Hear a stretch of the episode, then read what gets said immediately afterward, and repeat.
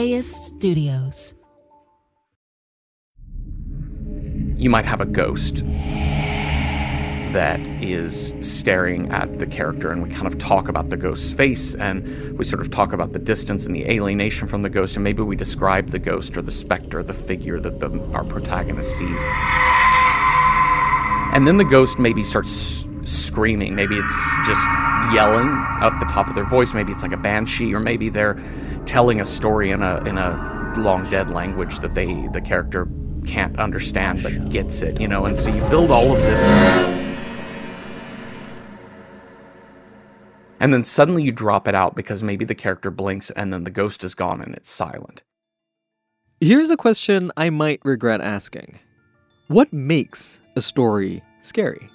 I think it was Stephen King that was like, spiders aren't scary. What's Yeah. scary is seeing a spider, turning your head, turning back, and the spider's gone.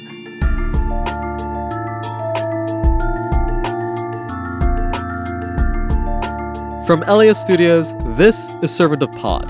I'm Nick Quah. This week, spooky podcasts. Just in time for Halloween.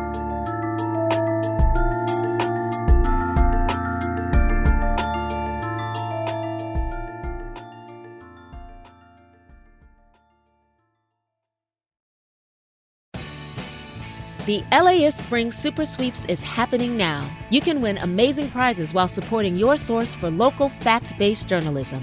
One lucky grand prize winner will get to choose a brand new Lexus or $25,000 in cash. Other prizes include an electric bike from Juice Bikes and $1,000 gas gift cards. Your donation of $60 gets you one entry to win, and the more you give, the more entries you get. Donate now at laist.com slash sweeps.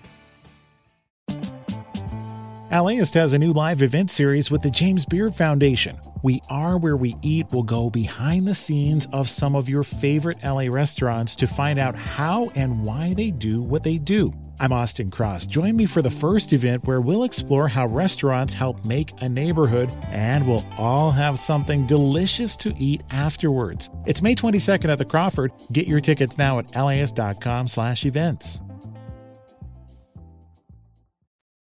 If you're a fan of spooky pods, there's no doubt you've heard this.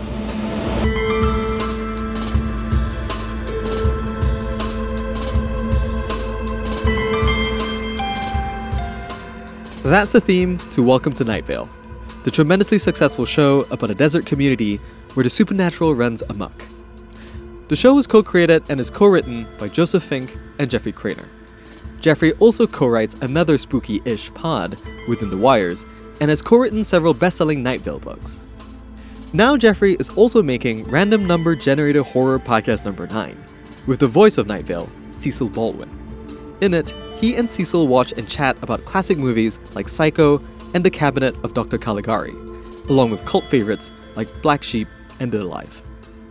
The thing I've been learning about watching so many horror films this year and trying to read more horror novels is that the, the stuff that's really effective, I think, really gets to the heart of our lack of security and maybe our extreme guilt for how we feel about ourselves. Hmm. And so, you know, ghosts and monsters and evil forces that can kill or maim or hold us prisoner those things often are kind of externalizations of the things that we feel inside. So I think tapping into a universality is really important. And I relate it to humor in the same way that I, I think about the way jokes don't age well. And I'm not just hmm. talking about like culturally insensitive jokes. I mean, in the way that like certain styles of observational humor kind of run their course after a while. It's just, you know, the, the notion of making fun of airplane food is just not quite the same now as it used to be because airplane food is different and who gets airplane food is different, et cetera. But, you know, when you watch older horror films, it's really fascinating to see what people were going through. And watching movies from the 1970s, people were really tuning into Satan and stranger danger. Yeah, satanic panic was a big thing back then. It's a huge thing. And we created those things as horror markers because what we were starting to realize was the, the massive amount of abuse of children or the, the kidnapping of children more often than not takes place within families Yeah. and within tight communities. And it's easier to imagine that it's just the devil. It's just some other entity like Satan worshippers that are doing all of this. When in all actuality, it's it's coming. The call is coming from inside the house. One of the more like vivid, striking images that like kind of love from Night Vale is the faceless old women. Uh-huh. And I was curious if you could talk a little bit about the creation of characters and what it means to you guys. Yeah, it, it's so funny. It was such. It was a Twitter joke that Joseph made way, way back in like 2012 or something. Like, I think it just started with "There's a faceless old woman who secretly lives in your home," and that was the whole tweet. and I Which is something I- that the Night Vale Twitter account does all the time. yeah, and I just thought that was a really funny tweet, and so I would tweet kind of like, well, I'm just going to progress her character, so I would make little tweets of like the faceless old woman who secretly lives in your home is disappointed by your diary entry. You haven't mentioned her, mentioned her once, or I don't know, whatever. You just make a joke or something, and it was usually meant for being funny off of this kind of loose horror trope. And then we we wrote an episode for it, and we structured the entire episode about the faceless old woman being in your home. I wish you could see me, just cleaning and reorganizing, making sense of the nonsense plants and mussels in your fridge, but you never look. If you would just glance left or right every so often, you'd see me. I'm right next to you, right now. I'm even in the mirrors. But you just stare at yourself, staring only at your overripe potato of a face. I'm there in every mirror if you could just look for me in the background behind you. Also, what's your Wi Fi password? And it was entirely about the fact that you can't really see her or know she's there, but she's constantly doing things affecting your life. Um, you know, kind of being a poltergeist almost, like kind of being mean or doing stuff that's almost prankish to you. And kind of putting the listener into that almost, it was almost a second person storytelling sort of Yeah. mode. And so I think that to me was what sort of got me really into her as a character because it's so hard to imagine what something would look like facelessly. And I think Yeah. the unseen face is really, really scary because you can't get a grasp on the being's humanity. well, that's kind of one of my favorite kind of distinctions between like a visual format and something that's not visual, right? Like if it's text or if it's it's audio, is that you're able to kind of lean into the undescribables. I think it's probably my favorite of all of the horror ideas of like you see something you cannot really mentally process it and therefore you are ruined, which is a little bit of what the ring does, I think. I love writing Night Vale and, and some of the horror elements of Within the Wires too in podcast form because the podcast doesn't let you see anything. So you can only really give the listener little bits and pieces and make their brains do all the extra work. And that's what's scary. When you turn around and the spider is gone from the ceiling directly above your bed, you're like, oh crap, where did the spider go? Uh, and then your mind is racing. Is it is it in my is it in the bed now? Is it is it on me? Is it in my shoe? And I think uh, with podcasts you can you can really do that super well. uh, what is your favorite sort of uh, spooky podcast? In terms of spooky, I I go back over and over to those first season of the Black Tapes and Tanis to some extent. But what the Black Tapes was doing for me is right up my alley. There's something about the structure of the Black Tapes that allowed these actors to play characters ostensibly in our real world, describing things with a level of calm that wasn't like a, a narrator of a story or that didn't feel like horror. It felt like this is normal life and this is happening, and we are doing our jobs as investigators. So when we start describing the upside down face, that's really unnerving, or we hear the sound of the unsound. We have these characters have their natural worries uh, about what this means for them as actual people, but they're also investigating it as journalists and scientists. And I find that really interesting as people are carrying into the world as intrepid saviors, right? Like, um, if I watch a war movie, I expect all of the military men in the war movie to be like very good at their jobs, es- essentially, Uh, because then it puts it on me to feel like, holy crap, I, I would never be able to do this. This is terrifying. I'm so scared for Yeah. them. And I think that that's the essence that I've always gotten from from Black Tapes. I, I, I learned a lot about sort of how you can structure interesting horror in a podcast from them. Even though you know we both are using with Night Vale and Black Tapes are using here's public radio telling creepy stories. Yeah. But theirs is different, right? It, it's not Night Vale. It's doing something structurally very different. What is your favorite like horror movie? Man, I would say The Host because it might be one of it was instantly entering my top 10, but Yeah. I did find in watching The Host it didn't feel quite like a horror movie. It's a monster movie, but it's Yeah. it's so much more things than that. I would also put Firewalk with me up there hmm. just because probably it's a feeling of nostalgia. It was my first moment of really seeing David Lynch. I had never seen the TV show when I watched the movie. So I think I was triply horrified by that film. But in terms of like actual horror, horror, man, that's so tough to say. I'm gonna, I'm, I might just go with Halloween. It's so hmm. beautifully structured. It has a ton of problems, and from 2020 eyes, it just doesn't feel that scary. There's something fun about watching people who make terrible decisions, and this movie is filled with not quite Texas Chainsaw Massacre level, but it is filled with teenagers who don't have any clue what to do correctly. Yeah. and um, but it's so inventively shot and every time i watch john carpenter i realize that i'm watching a truly independent artist even though he has studio funding and he gets funding from people but it- there's a crazy independent spirit to everything he does. I always find something weirdly experimental in his films. And the opening scene of halloween which is done entirely from first person point of view camera of a killer is one of yeah, it's just one of the most compelling bits of footage I've ever watched in a horror film. What is the most scared you've ever been in your life? Like just in real life? Yeah. Wow. So when I lived in Queens back in like 2007 or so, my wife and I lived in a very tiny little apartment in Queens and on the second floor we had just been having a conversation earlier the, in the evening about just the idea of home invaders and how scary that is. Hmm. And it was that night at like three something in the morning that Jillian woke me up to say, There's somebody at the door. And our bed was right next to the bedroom door, which was right across from the front door. And I was like, I don't hear it. And then suddenly I heard scratching and it was like clicking. It sounded like somebody trying to pick our lock. Oh man. I, I got so petrified. And when I looked out the peephole, there was nobody there and I could see the doorknob turning.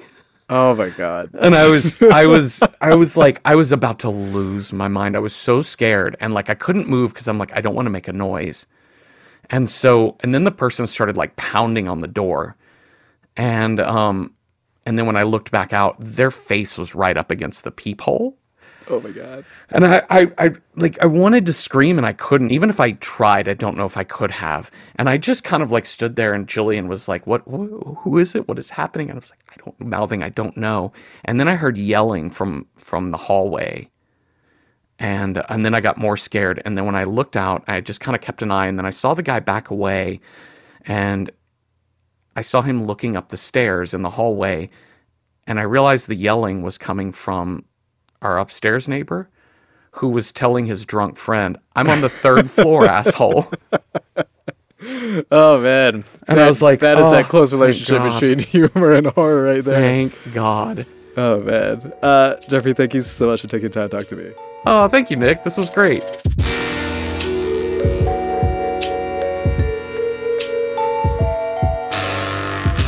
After the break, we asked some podcast creators to talk about how they make their shows sound extra spooky.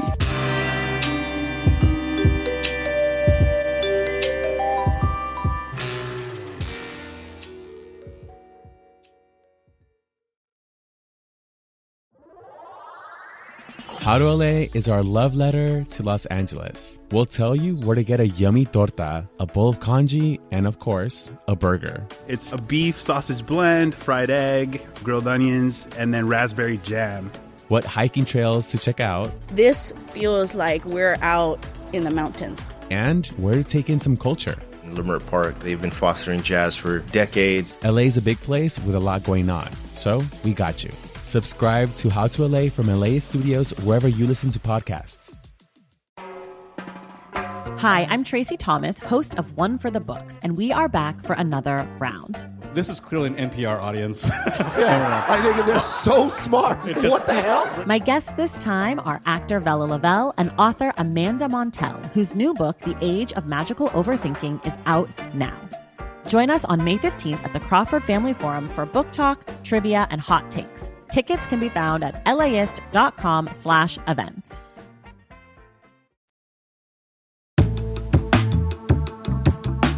I gotta say, the universe has already given us enough tricks this year. So this week, how about some podcast treats? Hey, how's that for some Halloween themed narration?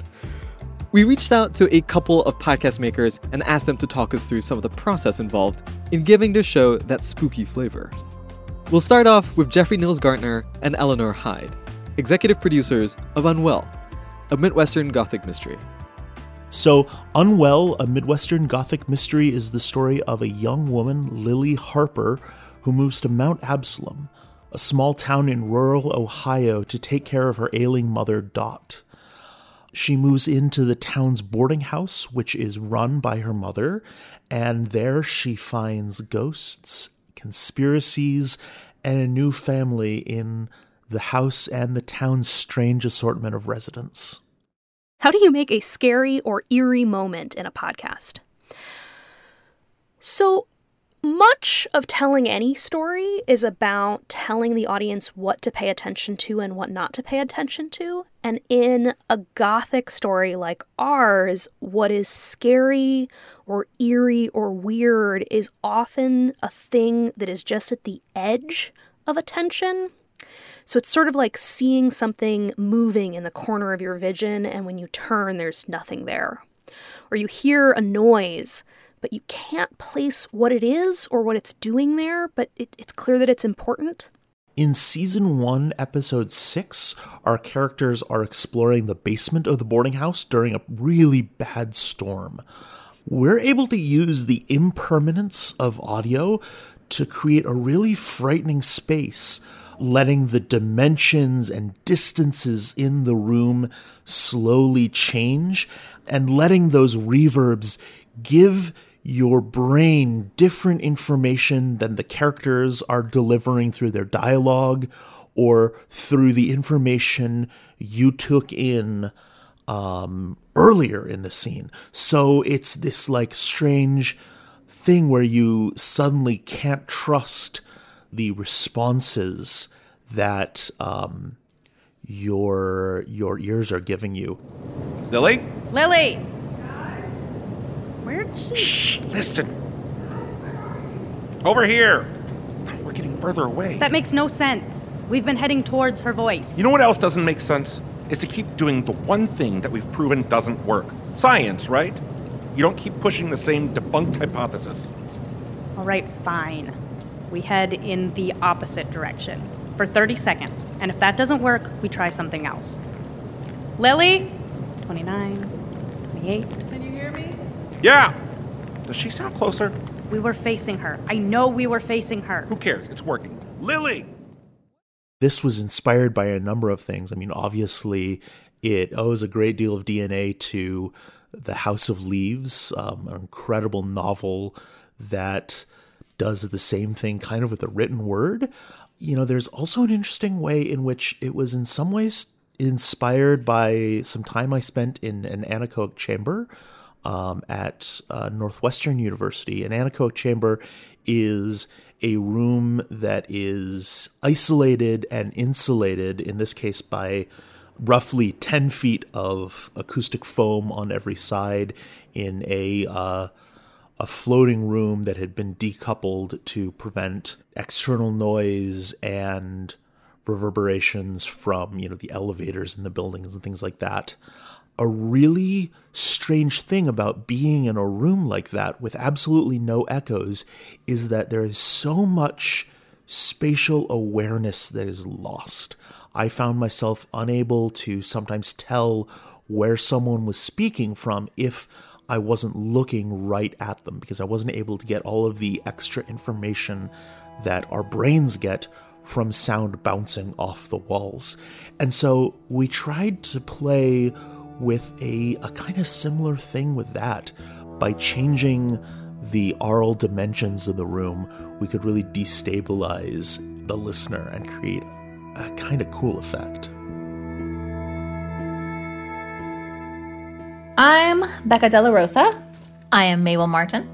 And together we run the horror, speculative, surreal podcast, Mabel. We describe our show as a podcast about ghosts, family secrets, strange houses, and misconnections. We also like to say that it's about the overthrowing of every oppressive hierarchy. Yeah, Mabel is a women's horror story before anything else. And I think that's because women in particular have a very innate understanding of horror as beings whose bodies in some way are always being culturally and intellectually dissected and discussed and in some way made to be separate from ourselves. So I think for me, what I set out to do was try and create a context in which I could articulate that. I think it's going pretty well so far. I think so too. we both really like to use a lot of deconstructed sounds, so you'll notice a lot of glitching in the soundscape. There's a lot of things just made slightly wrong. There's a lot of sound effects that have been slightly had their pitch altered. Mm. And things that sound wrong in a way that you can't really define, I think is is the epitome of like a sense of dread that you can't really escape from. To me, the idea of an inescapable house has always been very interesting and probably in the mind of the cultural consciousness, I think one of the stickiest points of horror. The house would fold itself up and let me carry it in my pocket if I asked that of it. All I ever need do is call. But it might not let me do the opposite. It might not give me the chance to keep my word. I. I don't. Anna. Anna, I. I don't think I've left the house. After all, Anna, I think I'm still inside it. I think that bit works especially because we had established the house as its own being, its own entity, its own perspective. And so there again is an inexplicability of what does this fundamentally non-human but built by human hands thing want? What does it want of me? What does it think? Where does it eat? Where does it sleep? What makes something scary? I think for myself, what makes something scary is how can I say this? Something fundamentally growing where it shouldn't, or something fundamentally being where it shouldn't, or something thinking where it shouldn't, or something eating where it shouldn't. So, a sense of out of placeness, I think I would distill that as. That's what makes something scary. Which I guess you could also say then is back to the inexplicable. And I think ever since we crawled out of our caves, you know, as people, we've all been afraid of the dark.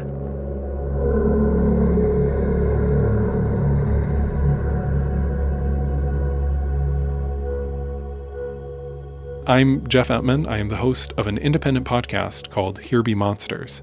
It's kind of based on this theory that I've had and I continue to pursue. And the theory is that most things that we're afraid of come from things we don't understand. Most things that we're afraid of come from the unknown, right? And the metaphor that I use is it's kind of like you know how like on those old nautical maps they would have these like monsters off in the ocean you know what i mean? These sea monsters that would you know devour your ship and they'd be they'd be drawn in there around the areas that we didn't fully understand of, of how the ocean worked. You know it probably comes from this like place of like oh it's like where'd tim go? It's like oh tim went out on a ship like a couple months ago and never came back. And it's like oh i wonder what happened. And it's like oh i don't know maybe a squid got him or maybe a sea monster or the kraken you know got tim. And it's like well i mean you know, in reality, probably probably shouldn't have built his boat out of toothpicks or bread or whatever he did. But instead, sometimes it's easier to imagine that there was like evil out there lurking that like devoured your friend. Because I think that like my eeriness sensor is a little bit miscalibrated. I actually don't find that many sounds eerie. I just find them interesting more often than not. In Here Be Monsters, one sound that I often like to mix in whenever whenever I get the opportunity to is the sound of bird calls, right? And so it's like, yeah, that might be like songbirds at times, but a lot of my identity as a young adult was formed around being in spaces where there were seabirds present.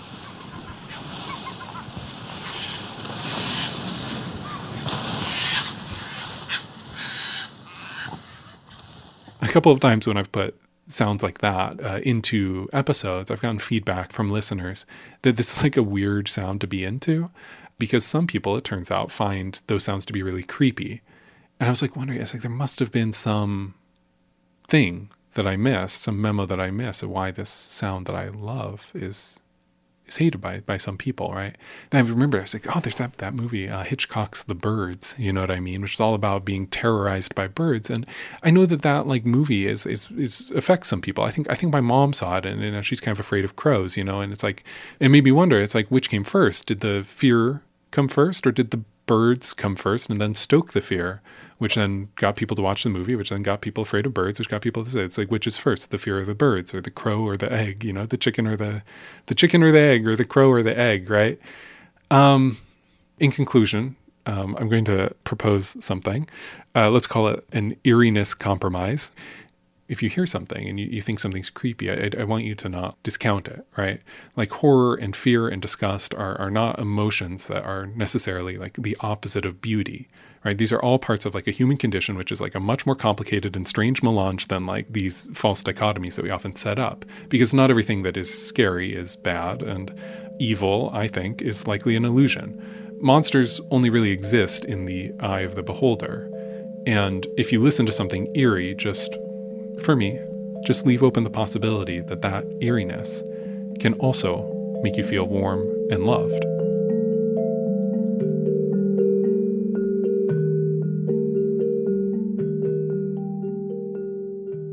Hi there. Uh, my name is Marc Sollinger. I'm a radio producer.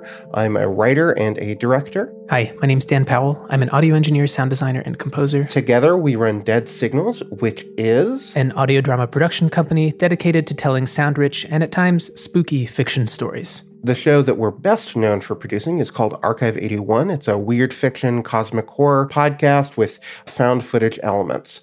One question we get asked a lot is what makes something feel scary or terrifying in the context of a podcast? From the writing side, you don't want to over describe something. Uh, podcasting is a medium where it pays to give the audience enough space to imagine what the monster, what the terrifying situation is. Their imagination is always going to be more horrifying than what you've put down on the piece of paper or the Google Doc or whatever. That's pretty much what I'd say from my end as well. Yeah, less is more.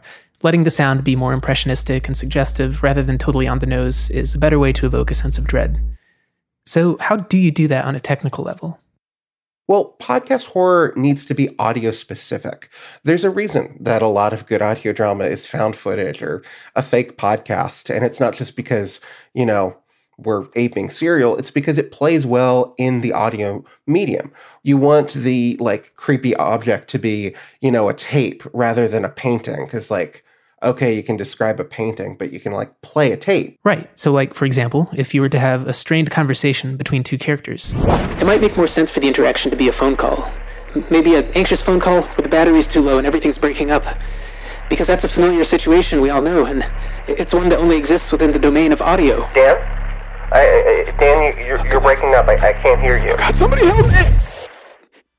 Probably one of my favorite examples of this that we've done is a guided museum tour from season one of Archive 81.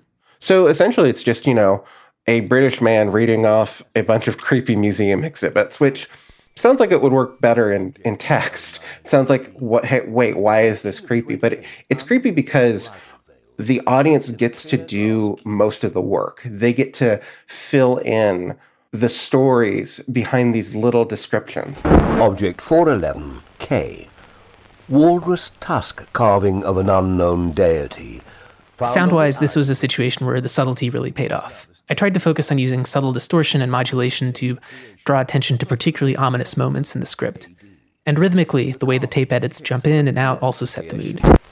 Object unknown. We have been unable to catalogue this particular piece. Gazing upon it directly is difficult. It might be advisable not to linger in this particular corner of the exhibit. I actually used the sound library sourced from old, decaying newsreels, so what you're hearing is the literal sound of analog data loss and degradation. Anyway, we hope you've enjoyed hearing about some of the ways we make our podcasts creepy. Thanks to Marc Sollinger and Dan Powell of Archive 81, Jeffrey Nils Gardner and Eleanor Hyde of Unwell, Becca De La Rosa and Mabel Martin of Mabel, and Jeff Emtman of Here Be Monsters. Be sure to subscribe to their shows.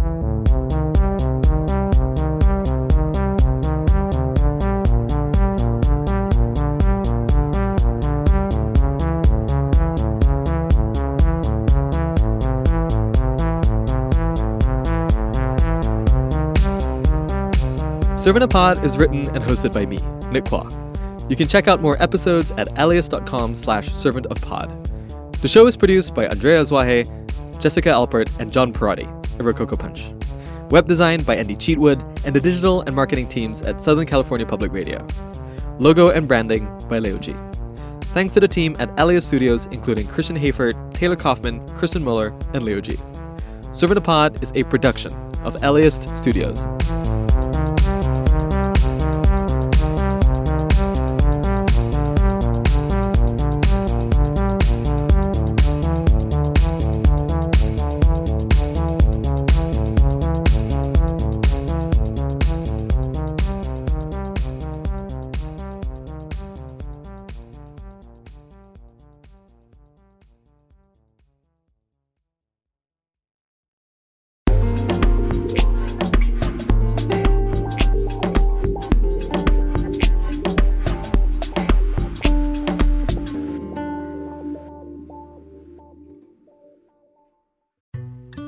As a farmer's son from a desert region in California, J.B. Hamby thinks a lot about water.